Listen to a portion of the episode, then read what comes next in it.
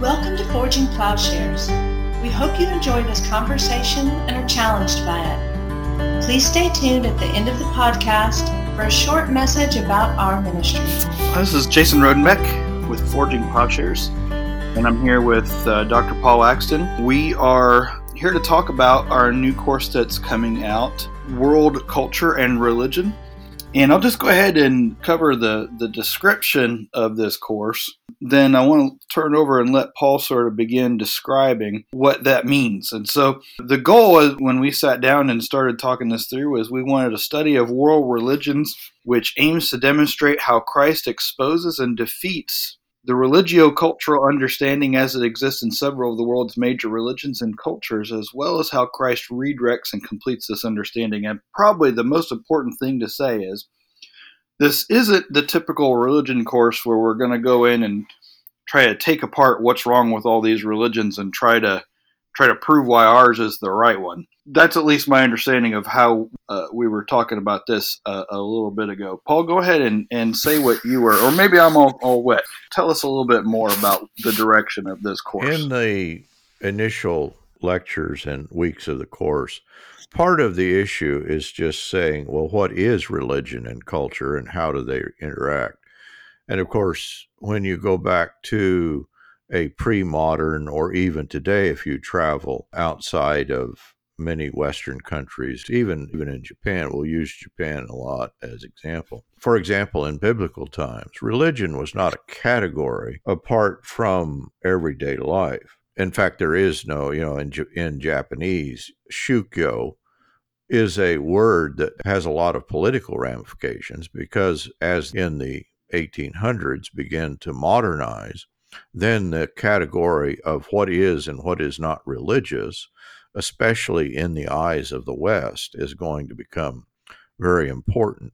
Actually, the word religion has the same sort of history. It originally just refers to principles or to people's basic moral orientation. It did not necessarily refer to what we think of today as religion. So, anyway, in the beginning of the course, that's the discussion. How do we even begin to talk about religion? And unfortunately, what has happened is that the father of modern religions, who himself, Mircea Eliade, I'm never quite sure how to say his name, I hope that's close, who was both a fascist and anti Semitic. I think that's important because his depiction of religion as a realm apart is going to open itself to any number of political systems. That is, that he's going to talk about religion as a sui generis experience that cannot be reduced to any particular religious system, but is manifest in the various religious systems. That might accord with many Christians' view. In fact, when I started teaching in a little Bible college here in the United States, I was a little surprised they gave me a book. And, you know, well, in, in uh, evangelicalism, how do you think of religion? I think that many people would agree with Eliade's picture that it's a, a kind of sui generis, a realm apart. In Rudolf Otto's picture, a kind of numinous or the holy. It, in other words, it does not intersect with politics, with economics, with culture, with our everyday life. That's all wonderful, except it's not clear what you're studying. If you go and study religion in the university today, most likely it will be under the auspices of the notion that it's a sui generis category. That's the very justification for having religious studies. If it weren't that, why would you have a special department well, you would just, you know, Peter Berger, if you would define it in his understanding, religion is just sociology. It's just an extension of the society and the culture. Once you provoke these sorts of understandings, well, then then you have to turn around and say, well, is there such a thing as you know, even the word culture, cultus, it kind of fuses our notion of religion and the social order. And that's certainly what you have in the New Testament. That's what you have in most societies, is that there is then the fusion of everyday life with a set of beliefs or practices. that would be defined as religious. So in the end, when you when you begin to talk about this, what is it? Is it a belief system? For most people, it's not consciously. In in the West, we because of the Reformation and Luther and Calvin's focus on faith per se, we've tended to carry that over into in the Western world into religious studies. But in fact, believing the religion is not front and center in most cultures it is the practice of the religion. So in Japan, you can just ask anybody, "Are you religious?" It's and there's statistics on it. You know, about eighty percent of the people will say, "Well, no, I'm not religious." But do they go to shrines? Do they take their children, the particular ages, to the, the local shrine? Do they practice the burial customs of Buddhism? Uh, pay the Buddhist priest? Oh, sure. But those practices are not religious per se. I don't know if that gives you a feeling or if I've completely muddied the water here at this point. Sounds like you're saying that when you go to the university and you're going to get a course in religious studies, that most place most folks are going to see that as a study of of something that really doesn't have much bearing on the rest of actual life. This is beliefs and deities or mysticism and how it affects culture, but it it's not a reality. It's not part of our reality that we've moved past that when we're when we're doing science and sociology is science and uh, that we do science, but that's different from religion. When in fact we do religion all the time. If Eliade is right that religion is sui generis, well, first of all, that means that there is no object of study. It's universal. It's completely static, unchanging. It's not historically changing, it's not evolving. It's always just this thing that is completely transcendent. If it's completely transcendent, then we only have partial access to it. You know, you can study the world's religions. And so what you get then is, well, it's sort of like the five blind men and the elephant. You can put together all of your five blind men and their description, and you may still not have an elephant. Any religion that you study, you know, ask some basic question. Does it pertain to the political order? Think of Hinduism. And even, you know, when you begin to use this language, Hinduism is the Western word for the religions that Westerners discovered in India. All of this gets mixed into the, the, very definitions of religion gets mixed into modernity it gets mixed into colonialism but as far as i know there is no religion that doesn't impact economics culture politics or the practices of everyday life now i, I think the objection to that would be well don't we in the secular world then isn't that what secularism is a realm apart from religion. And that's part of the discussion is to define secularism, where that comes from, what that is, and how that functions. So, nationalism is often pictured as a byproduct of secularism. But what I would claim is that nationalism, in fact, functions in the same way that religion functions. And this is Peter Berger's point that it is the sacred canopy. In his earlier in his career, he's going to talk about religion as the sacred canopy holding the culture or the society together. Well, that's the function of nationalism. So, part of the issue here is a little bit just to problematize and say, well, these categories that we imagine we know exactly what they are, we need to step back a minute and say, wait a minute. These categories themselves are giving us a perspective that may not then coincide either with the reality as we that is there on the ground that we encounter and the way that we read the New Testament is going to be shaped by our understanding of how we answer the question what is religion. And so part of this you know it's there's already a bleeding over into a particular kind of theological perspective and in christianity as to how other religions are viewed because very often we picture christianity as a realm apart in the modern secular nationalistic society. In a sense it's step one is okay, let's take these categories and re examine them. And then we can begin to move on and deal with what these things are that, that we're exa- examining. So let's chase down the relationship of nationalism. And you just finished, uh, you wrote, published a piece last week on January 16 on the Forging Plowshares website called The Problem of Religion and Nationalism.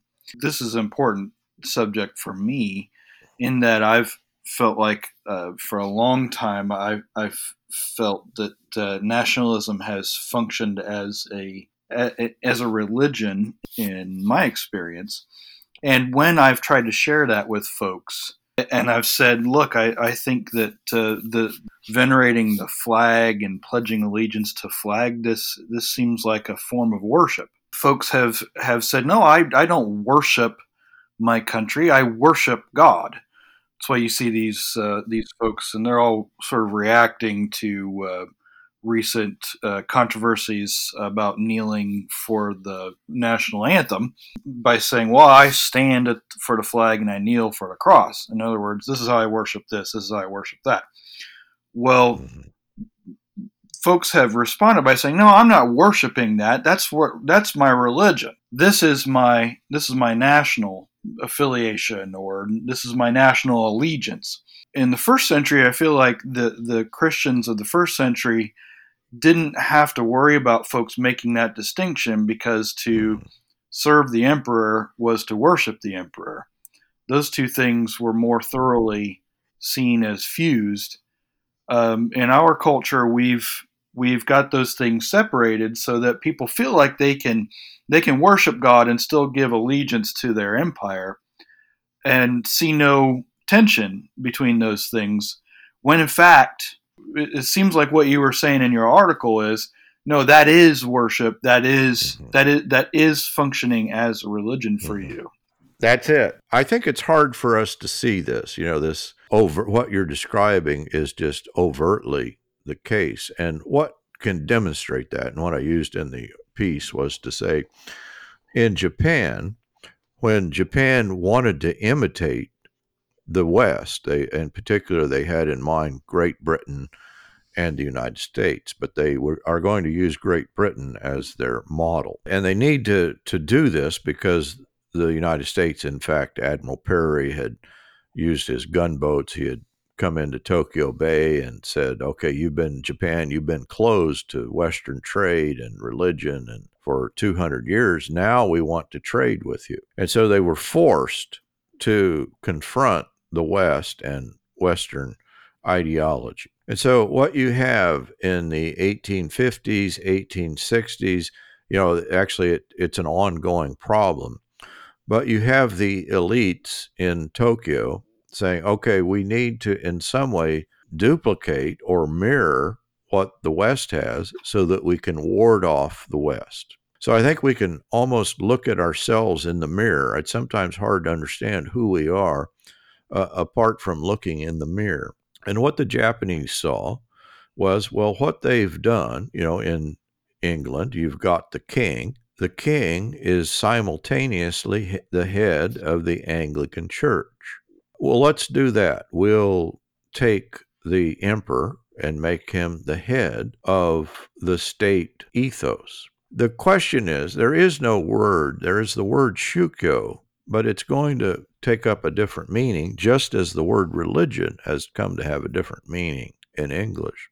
If they call this thing religion, well, then in the West, and this is part, you know, partly everything they're doing is under the eyes of the colonizers threatening to come in.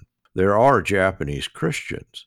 And so the Western powers were very concerned with what would happen to these Christians in a, a nation state. And that's what Japan is doing. They're making themselves, they're passing from a kind of tribal, you know, people would have identified themselves according to the tribe or their location but they're incorporating a nation state in the Meiji Restoration. And the way they're going to do this is to take what we would normally think of as religion and they're just going to call it state Shinto. And they're going to say, this isn't religion. This is just what it means to be Japanese. All good Japanese people will follow the edicts of understanding that are handed down in state Shinto. They took the religion and they changed it. They didn't leave Shinto. There is the folk religion, Shinto, that is there all over Japan, but Shinto is not an organized religion and it's not necessarily coherent that different things are worshiped. So they're going to make it coherent. They're going to make the emperor the center of it, and they're going to tie it to a national ethos. That is how Japan formed its nation state.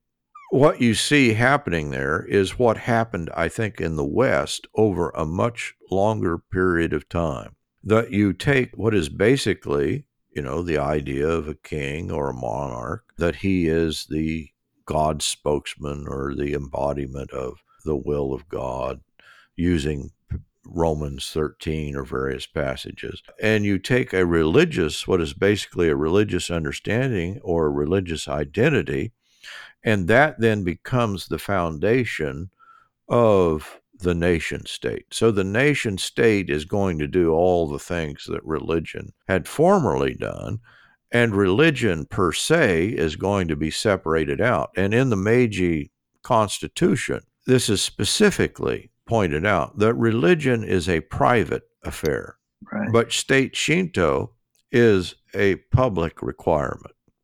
We can see that when we say we believe that Jesus has called us to not bear arms, to die for our enemies, to turn the other cheek. An American Christian might turn to you and say, Yes, in my private life or in my personal life. Even someone one day said, Well, when someone attacks me for my faith, I might do that. But when someone attacks me for my house, or when someone attacks me for my country, I won't. Because that's my personal, my religion is all about my spiritual journey, my spiritual end telos, but that has nothing to do with the real life and my real salvation, my real freedom. For me, salvation in America is freedom. That's what we talk about. We, these people bring me freedom, salvation. That those two things have been separated. It took a lot longer because you didn't have the public has had to make that decision mm. as opposed to an emperor. That's it. You can follow in the development. The father of modernity, Rene Descartes, is going to deposit the notion of an inward and outward world, the uh, absolute individual and the privatized notion of self. And so you get all of this in the West. It develops very slowly that are anthropology. All of this, there's a kind of ethos or sensibility that's developed that is in in a sense it's, it's, squeezed into a very short time in Japan and in fact you can do the same thing in Islamic countries that the impact of modernity the impact of secularism it, it's going to play a very similar role what had happened in the west in terms of understanding of self is a peculiar historical development. It has nothing to do with Christianity, or it's only, you know, it is a particular interpretation. You get the feeling for this. The issue of peace is very interesting because that particularly gets people stirred up because they imagine, well, you can serve the state with your body, but you serve God with your soul, as if you can separate those things out. Right. Dualism has a, a, major contribution to that. That's why people don't see any tension between what I consider flag and empire worship and being a Christian. God, guts, and guns. That there's no tension between these things. Yeah, yeah. So, so that's it. And then once you got this down, I mean, part of what the point of the class is is to go back and say, well, wait a minute. We need to look again at our own understanding. And for, for take a simple idea, are you saved? You know, you've got three approaches to answering that question in regard to world religions. There might be the idea of there's an available light. This, strangely, is connected to a very conservative evangelicalism. That all peoples, in some way, then, are given by means of their own religion or their own place. They're in this understanding that they can be saved. There's again a kind of fallacy here. What is salvation in Christianity? If we imagine that it is by this dualistic system, well, salvation's going to heaven when I die. Well, then we can talk about, well, everybody can have access to that. But if salvation pertains to the particular teachings, joining the particular socio-cultural order that is the church, yeah. And taking up such things as the peaceable kingdom or discipleship, love, joy, peace, long suffering, as those are carried out and taught to us yeah. through the, the teachings of Christ in the early church. And if that is connected to salvation, can we by any means talk about that thing being available outside the the church? And of course what I'm what I'm saying is that Christianity is not something in this realm different than any other religion. When we say in Islam or we say in Buddhism, are you saved? Does that mean the same thing as what we mean by in Christian salvation? No, that would mean for a Buddhist something quite different. Nirvana, in some way, achieving enlightenment. Those are going to be very different categories. And so there is a kind of insult, a kind of flattening out of everything in religious studies. Now, what I'm describing is a practical understanding of all religion, that it is the practice. What we've done in the West is sorted out religious practices from religious belief. That is, we've imagined that in a Protestant understanding that religion is primarily about what you believe, and then we've said religion is about belief. Well, that's a reversal, in fact, of the way that religion functions in the world. Religion is, for the most part, connected with a set of powerful practices. And belief, then, is secondary to that. Of course, the reality is that what we do with our body is then reflective of a deep seated belief. And that touches upon, I think, the reality. Can you follow Christ spiritually and not follow him physically? You know, can you follow him with your soul and not your body, or vice versa? And so there is this kind of disjointed understanding in our discussion, even of what is this thing? Once you say it's a practical salvation, then you've realigned the understanding not only of Christianity, I think you, you but of every religion. Every religion is a set of powerful practices. Well, and I think that is really James' point in New Testament. I think he was beginning to to wrestle or battle with that idea that said, well, you know, I, it's it's what I believe but not necessarily what I practice. And that's what uh, a conversation I had with a friend recently uh, who's a minister and who was talking with uh, one of the folks in his church about the issue of guns and violence and and saying I, I think I can't do guns anymore because my hmm. faith in Jesus has made me question all of that again. Of course the response was, well guns are my God given right. In other words, God has given us this uh, this right to do violence, this ability to do violence, but my faith in Jesus doesn't have any bearing on that. I believe in Jesus, but I don't believe Jesus. Nothing that Jesus said about how to go about living in this world has any real truthfulness to it apart from some esoteric spiritual experience that's going to culminate in me me going to heaven someday as sort of a, a fire escape a sort of a insurance plan. But that's not reality. And it doesn't imply that I, I ought to be taking care of my neighbor. It doesn't imply that I that I shouldn't be pursuing wealth at the expense of the people around me. And yet, James is the one that comes out and says, No, you show me your faith by your belief, and I'll show you my faith by what I do. That you can't actually, what you do actually is what you believe in the most. That is a piece I don't know that most folks have appreciated as as well. That what you are doing, all of your actions, mm-hmm. that is what reveals what you actually believe. Period. I feel like that's James's the whole point. You could be a practical atheist and call yourself a Christian. Yeah, absolutely. And that seems to me like that's that is a point of discussion that maybe we've come around in a circle to a prior conversation, but we've discovered that many times that you can live your life in a way that has nothing to do with the teaching of Jesus and yet hold to this as my religion because this religion is separate from the real world in which I live has nothing to do with the real world in which I live. And I think the dividing thing, and this is the where the work of Rene Girard comes in. He would make the division in religious myth, religious understanding on the issue of violence. That is, that violence is playing a definitive role in sacrificial religion.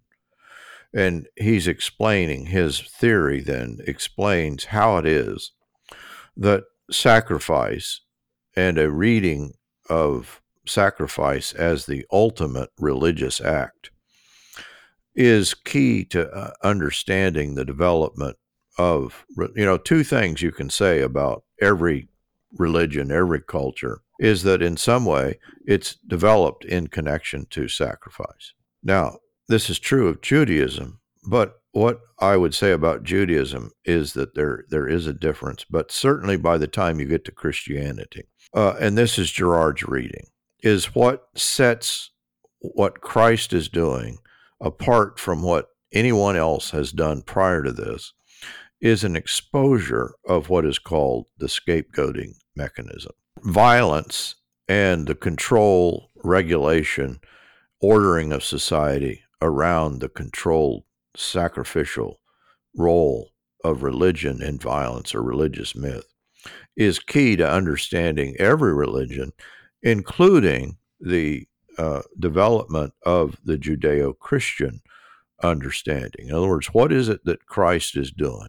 One way of answering that is to say that Christ is addressing the issue of human religion as it develops around the problem of violence and sacrificial violence. And the ones who followed Jesus immediately thereafter found themselves unable to participate in the nation as uh, as good citizens because they were living a very different kind of called out kingdom life. Let me give you an example that the way that nationalism can fuse with religion. In Japan, there is a place called the Yasukuni Shrine.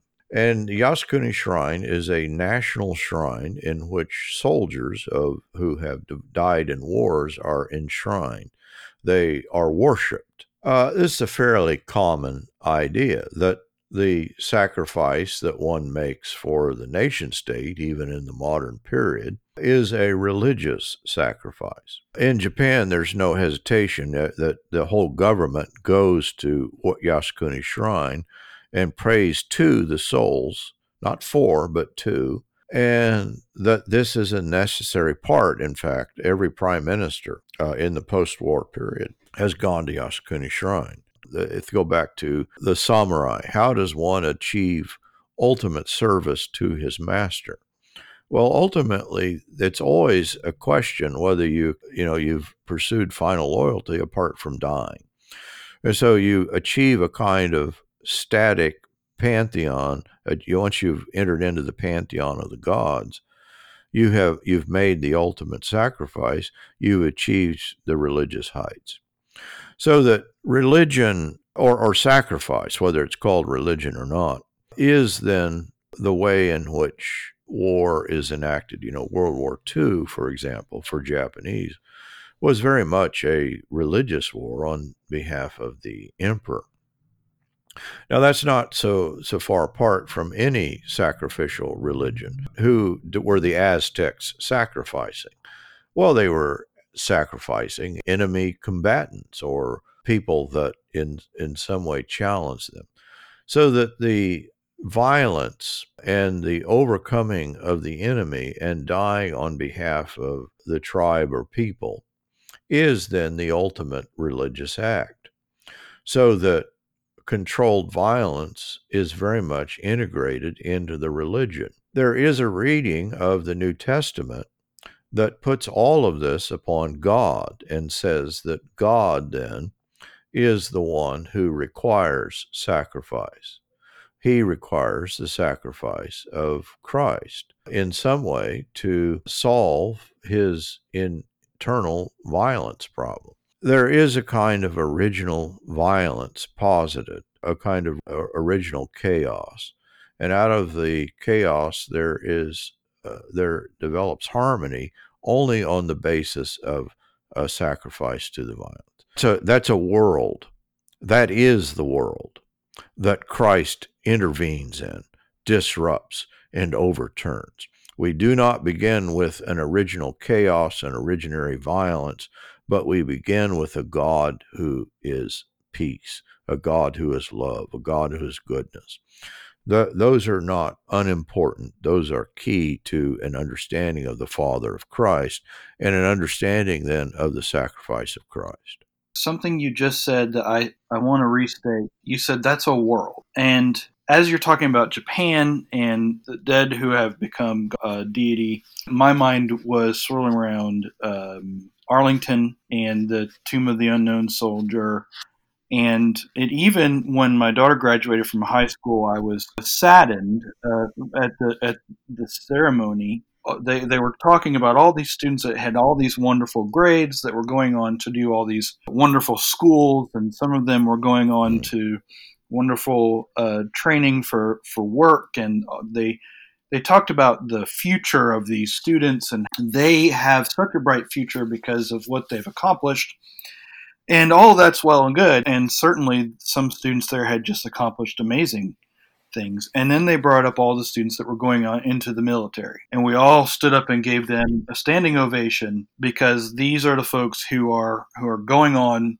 to be our saviors. And this struck me as being a very different uh, thing to cheer for and to, and to honor. And there was a sort of hush about that. So you said, you know, that's a world instead of uh, Jesus comes to save us to somewhere else, Jesus has come to instate a different world. Jesus is come to, to give us a new world. Maybe that's a better way of thinking about the, the word kingdom. It's a whole new world that sees him as the source. He's the beginning and the end of it. Right. Like in John. Right. Yeah, that's what John's depicting. He's depicting a cosmic new beginning. That the, uh, there is a creation in the beginning, and with Christ, there is the recreation. The word that was in that original beginning is here once again, and the world is being recreated. We've got it, and the word is cosmos. The cosmos is being reordered. Everything is being changed. And I think this touches upon the deep grammar of the change. So then religion or what what has come to be called religion is an attempt to to relegate that when we call it religion, that's a way of sort of making a place for that what should be the world that we see this is the world and that Caesar is not the world, a false world, but it's a way of taking that taking Jesus and sort of making him subservient to something that could be sort of done alongside of the actual real world that we live in that requires us to continue to do to be violent. And I mean, we go to violence a lot, but violence encompasses quite a bit. I mean, it encompasses our economy is a violent economy. In order to be successful in this economy, we have to continue to do, to do violence. So, mm-hmm. keeping Jesus world as a as a sort of uh, and keeping it in its place so that we can get on about the business of economies. And security and the things that that are that we really have to do in order to ensure survival. Absolutely. And i think that's it that you know when you talk about peace it's just too impractical. And of course what you're doing uh, the the reason violence or nonviolence touches upon this deep grammar I think you've said it, is that because this is grounded in a, an understanding that makes violence a necessity. That is, there, there's a kind of an original chaos to it, but every situation poses itself as logically that this is just the alternatives that are posed. Once you see that violence, in a sense, just covers everything the economy, the religion, the human identity, a cosmic, even understanding, an ontology. And you understand that peace then is the alternative world that Christ is introducing. That this then gets at the radical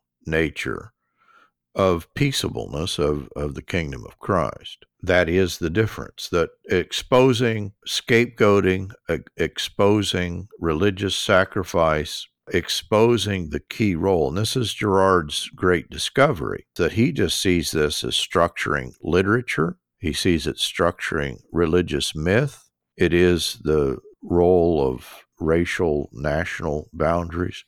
So once you once you see that and and what he's saying is well Christ addresses all that. Whether you say that Girard is a sufficient or exhaustive explanation, certainly he is a, a support for an understanding, an alternative understanding of the meaning of the life, death, and resurrection of Christ. So tell us a little bit then specifically about, uh, we obviously we've talked about the, the subject matter of the course, but um, will you be exploring any of Girard? Uh, what kind of uh, work? Uh, what I would actually like to do is go back and read Raymund Schwager and read portions of Schwager. Schwager is the one, he's the, the one who has taken Girard and set him in a specifically New Testament Christian place. And Girard and Schwager were very much in conversation. So we'll read Girard and especially apply him as he as it function as he functions in the New Testament. And then once you do this, this is a kind of entry point into a, a very different, into what is called Orientalism. Orientalism is a discourse in which much of religious study takes place. It's not simply about the East or about the Orient, but of course the Occident, East West is, you know, Orient Occident. This is the way that we divide the world up once you understand that this identity through difference is the way that people do identity, not simply personally, not simply nationally, but actually studies of the world. What is the uh, a particular place? It's going to be filtered through the lens of Orientalism. This is very much the way that Islam is understood. This is very much the way that places like Japan or East Asia. But it, understand that, that it's not simply that, it's also then the way that our own understanding of our own history is grounded. Edward Said is, in a kind of postmodern sense, begins to un- undo the colonial aspect of Orientalism. I think that sort of violence, that sort of positing of world differences, we can begin to deconstruct that huge understanding of how we filter the world. I believe that's not disconnected. Most people don't make that connection. But I think it's very much interwoven then with the usual role of religious myth and the way that we, in fact, have kind of bought into a mythical understanding of both East and West. So, would you say that the, that students that take the course are they're going to walk away seeing their faith as a thing that is not just not just informing their personal life? I mean, and this is a conversation I had with my brother-in-law this weekend. We were talking about Christianity and and, and what church uh, has meant, and he said, you know, I've been to some churches where Christianity is not much more. We, we go to church because it makes us feel better about things, makes us feel more whole in our personal lives. It, we have these sort of warm, fuzzy feelings about it. it. It doesn't really tell us about how to live in the real world. But that Christianity is a whole world lifestyle that that is there's a different way of taking in the whole world and interacting with the whole world and living in the whole world. You know, once you begin to un- undo this, you're, you're absolutely right that it just pertains to everything. Our understanding, our reading of history, our reading of sociology. I've done a lot, of course, with psychology, and all of this inter- is integrated into a kind of psychology of self. again, it's it is always the positing of a different order, you know, the other. Well, the Eastern other has played a key role. It, it's most obvious at this point in time that Orientalism has a grip on us in our picture of how Islam, in some way, or the Muslim world, or radical Islam, has become the number one enemy. And so, to understand our modern setting, apart from the development of the long history of the positing of the, the Orient, the East West divide. As we're describing this, I hope people recognize that, well, the Bible is written in the Orient, it's not written in the Occident. But of course, the way that we would read that is to say, yes, but isn't it that the movement from east to west in the evangelism of Paul? Isn't that the way that progress moves? And so that as you move west, you come closer to the kingdom. Progress then is speeding up or it's coming to, you know, the city set on the hill, of course, which is the city that's furthest west. And so that to travel eastward is to, in some way, go backward in time to a more primitive people, a more primitive kind of uh, understanding. And as you go west, then I, you get the prejudice. I mean, once you state it like that, but that has saturated uh, everything. And so, violence, you know, what is that violent? Well, yeah, that's literally uh, the reason gives rise then to the modern war wars that we we've involved ourselves in. I was uh, reflecting on my church history classes when I was um, a student, and because I, I, believe you had written another piece, which I also think belongs in the course. Hopefully, you will use it on being in a new Dark Ages uh, or return to the Dark Ages, in that uh, we would study the uh, uh Crusades. And I remember students saying, well, "How could they think that Jesus would would be wanting us to go to war with Muslims? Mm. I mean, shouldn't we be? I mean, even in in a more crude understanding, shouldn't we be trying to go and save them or uh, you know get them to go to heaven too. Well we're right back in that now where the muslims are the enemy and we've got to go and kill them. They're all evil. It strikes me that as we talk about the way religion functions and the way the state functions that we're really we're not far removed at all from that from the darkest periods in history. In fact we may we may be just mm-hmm. completely replaying them over and over and over again. The clash is depicted then as a clash between civilizations, a clash between two religions, as if Christianity constitutes itself and will redeem itself in and through a literal war with a literal other, or Islam in this instance. Yeah, that that is the dark ages. That's what's meant by, you know, the dark ages is that they literally set out in the crusade to convert through the sword. That wasn't originally a Muslim idea, that was originally a Christian idea. It was the foundation of just war theory. If you trace just war theory back, it actually originates in uh, Augustine, who is describing, you know, what the necessities of dealing with heretics and justifying the use of physical force. Well, it wasn't very long. It wasn't Augustine himself then that this then is applied in general. Well, what's better that a man lose his soul or that he loses his body? It's better that he should die at the hands of the Christian victor and perhaps his soul be saved than that we not do this necessary event. You get the point that, in other words, Christian colonialism, the Crusades literally were a mode of conversion that give rise to violence. It's almost like we've entered into that period again, that we're positing a world and an understanding of our own faith and the faith of others in a very literal Dark Ages kind of depiction. Some of the irony of studying the Dark Ages and the Crusades, yeah, it was the Christians who said, let's go make war on the Muslims and we'll convert them or kill them or both, but also ended up having wars with each other with which to fund their wars against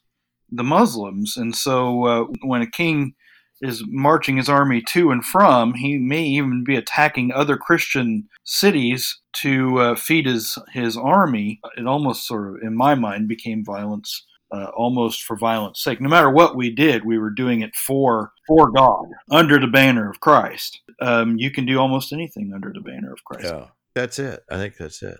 Anything else you'd like to, to throw in about the class, sort of in preparation to get get folks uh, excited about it? Um, we're hoping to have this thing done fairly soon, uh, in early February, if I if I recall correctly. Does that seem right? Open registration the 27th of January in that week, and then uh, and then the next Monday, February 3rd, we can we will start the class, and you can register the week before in uh, the end of January. Well, it sounds wonderful. It sounds like it's really right in line with the other all the other courses we've done especially I, I, feel like the last course as we focus so much on what it means to live in this world and to see christ as establishing his kingdom his way of life on this world and in restoring this world. It sounds like what we're doing here in the religion class is saying religion as something other than how life is done on this world is false. That is uh, the way the kingdoms of this world would have us see it but in fact what Jesus has come to do is institute God's reign here and institute a different cosmos, a, a different world that is subversive to this world's kingdoms. In a way, I, what we're doing is what we've kind of always been doing. It's, it's, just ways of saying it in these different contexts and in using these different pieces of language. In this case, we're exploring religion itself. And I assume that that means also exploring some of the language of different religions, perhaps seeing, I think, especially with Japan, your experiences in Japan and the keen insights that that's given us on our own our own culture, the cultures of other folks who are listening um, in other parts of the world. Yeah, absolutely. We'll use Japan. We'll use a very different view of Islam. We'll look at Hinduism and Buddhism in, in a very different light. I think, than they're usually studied. So, kind of the broad categories then make a very big difference as to even how we view what's taking place in these individual traditions. Awesome. Well, it sounds amazing. Looking forward to it, and uh, hopefully, we've got uh, we'll have quite a bit of, of interest. Thank you, Paul. I'm excited. Thank you, Jason. Thank you for listening to this episode of Forging Plowshares. You can learn more and join our growing community by visiting forgingplowshares.org. Please consider supporting at patreon.com slash Paul Axton or by donating at forgingplowshares.org slash donate.